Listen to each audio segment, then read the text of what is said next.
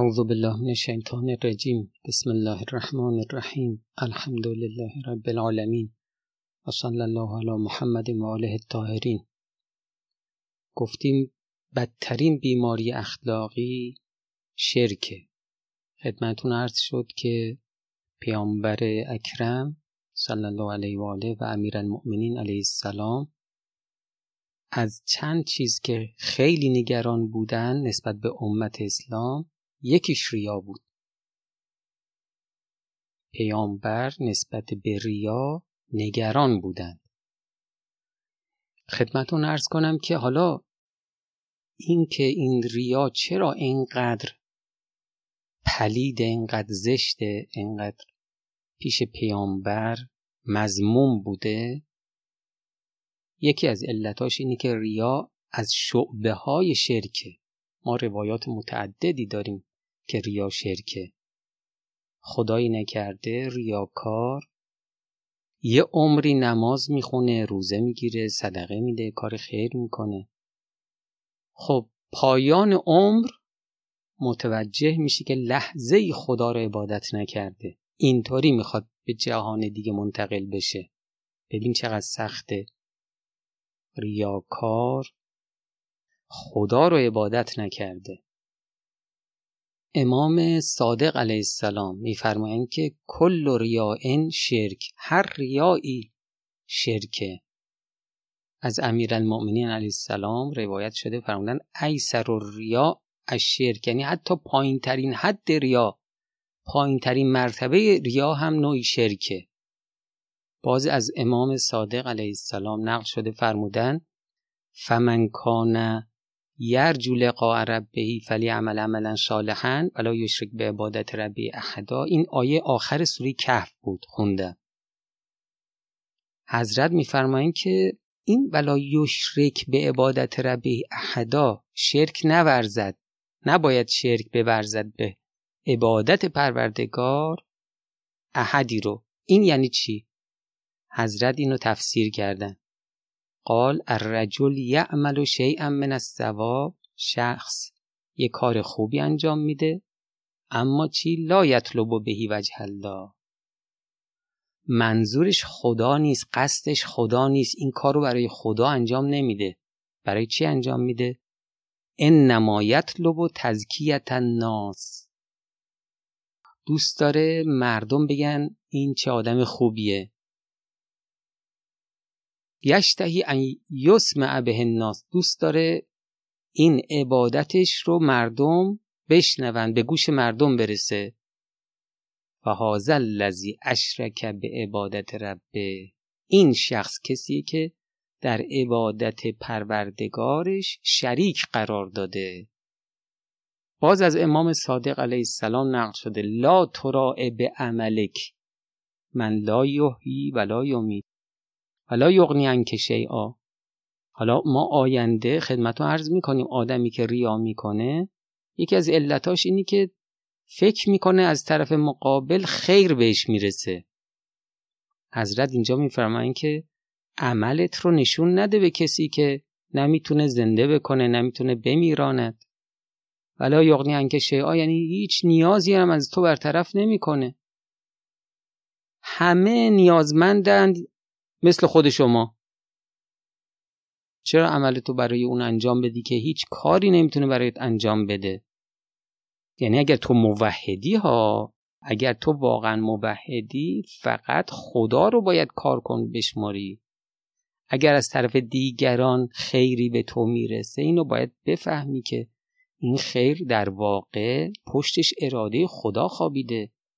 اگر خدا بخواد خیری به تو نرسه، همه عالم هم دست به دستن بدن نمیتونن خیری به تو برسونن. خب حضرت میفرمایند که الریا شجرتون لا تثمر الا الشرک الخفی. ریا شرک خفی میگن. چرا؟ چون که شرک جلی یعنی کسی علنا میگه من خدا رو میپرستم، این بتم میپرستم، مثل مشرکین مکه. من خدا رو میپرستم، عیسی رو میپرستم، مثل مسیحی‌ها. اینا رو میگن شرک جلی. شرک خفی یعنی چی؟ یعنی میگه نه، لا اله الا الله، خدایی جز الله نیست، اما در عمل چیکار میکنه؟ میگه نه، غیر خدا هم شخصی هست که ما عبادتمون برای اون انجام بشه. نماز میخونه اما در کنار خدا میگه که خب حالا این شخص هم ببینه، به خاطر اینکه این ببینه من عبادت بکنم.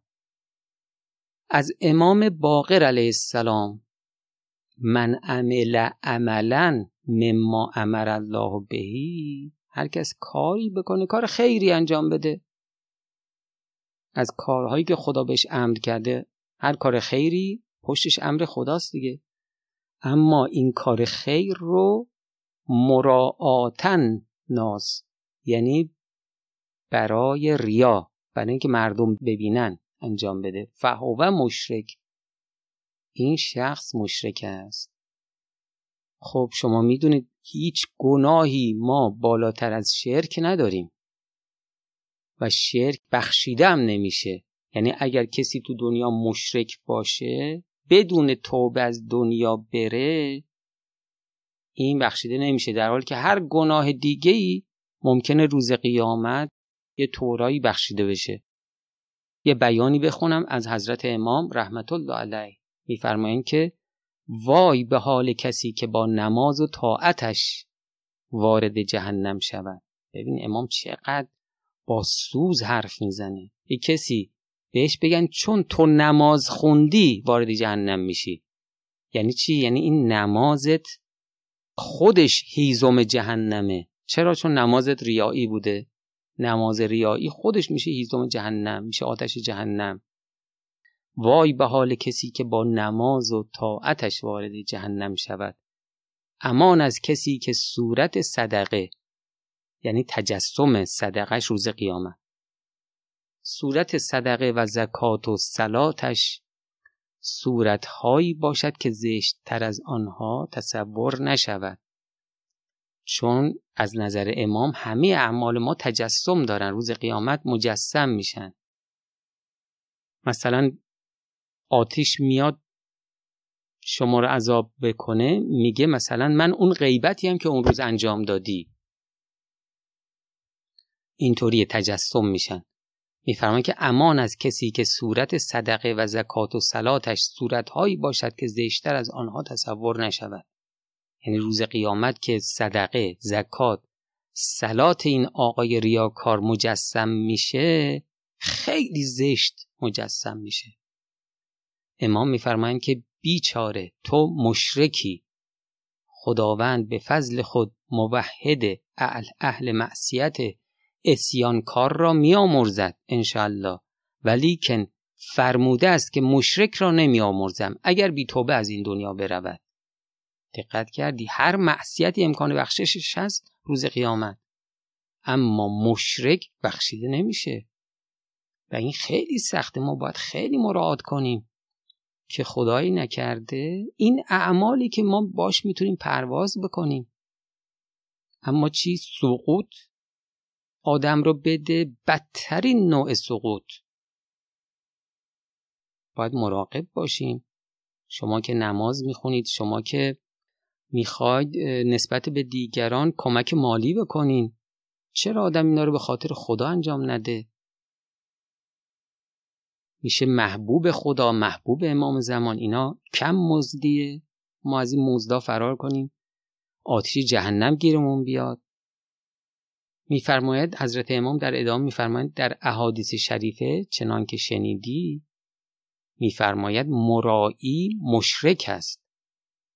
میفرماید که کسی که ریاست دینی خود را، خب مثلا طرف در یک مرکز دینی فرض بکن مسئوله، امامت خود را، مثلا امام جماعت، تدریس خود را، حالا یا در دانشگاه تدریس داره یا در حوزه، تحصیل خود را، ممکنه من برم یه جایی بگم طلبه هستم یا بگم دانشجو هستم، چرا؟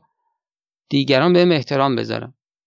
روزه خود را، نماز خود را، بالاخره اعمال صالحه خود را ارائه به مردم دهد برای منزلت در قلوب، برای اینکه دیگران دوستش داشته باشن. این مشرک است و به موجب اخبار اهل عصمت صلوات الله علیهم و به موجب آیه شریفه مشمول غفران حق نمی شود. دقت کردید چرا ریا بدترین بیماری اخلاقیه؟ ببین چقدر انسان رو پایین میاره در حد شرک، یعنی خود شرک دیگه. پس ای کاش اهل معاصی کبیره بودی. این جمله رو نگاه کن، کاش که این جمله رو آدم بنویسه جلوی چشمش باشه. ای کاش اهل معاصی کبیره بودی. و تو معاصی کبیره چی بدترین نوعش چیه؟ تجاهر به معصیت. بدترین نوع معصیت اونه که شما جلوی جمع معصیت بکنی. امام میفرمایند که ای کاش اهل معاصی کبیره بودی و متجاهر به فسق بودی و متحتک حرمات ظاهره بودی. یعنی اون چیزایی که برای خدا حرمت داره تو چیکار کنی؟ حرمت اینها رو زیر پات له کنی. ای کاش اینطوری بودی، اما با این حال موحد بودی، شرک به خدا نمی آوردی. ببین چقدر شرک، چقدر ریا بده که هر معصیتی آدم بکنه باز امید این هستش که این بخشیده بشه، اما ریاکار امید بخشش نداره. پس ریاکار روز قیامت میگه چی؟ میگه ای کاش اهل معصیت کبیره بودم اما ریاکار نبودم. یک کمی دقت داشته باشیم انشالله، آروم آروم ما اخلاص رو تو زندگیمون پیاده بکنیم، ریا رو از زندگیمون دور کنیم. السلام علیکم و رحمت الله و برکاته.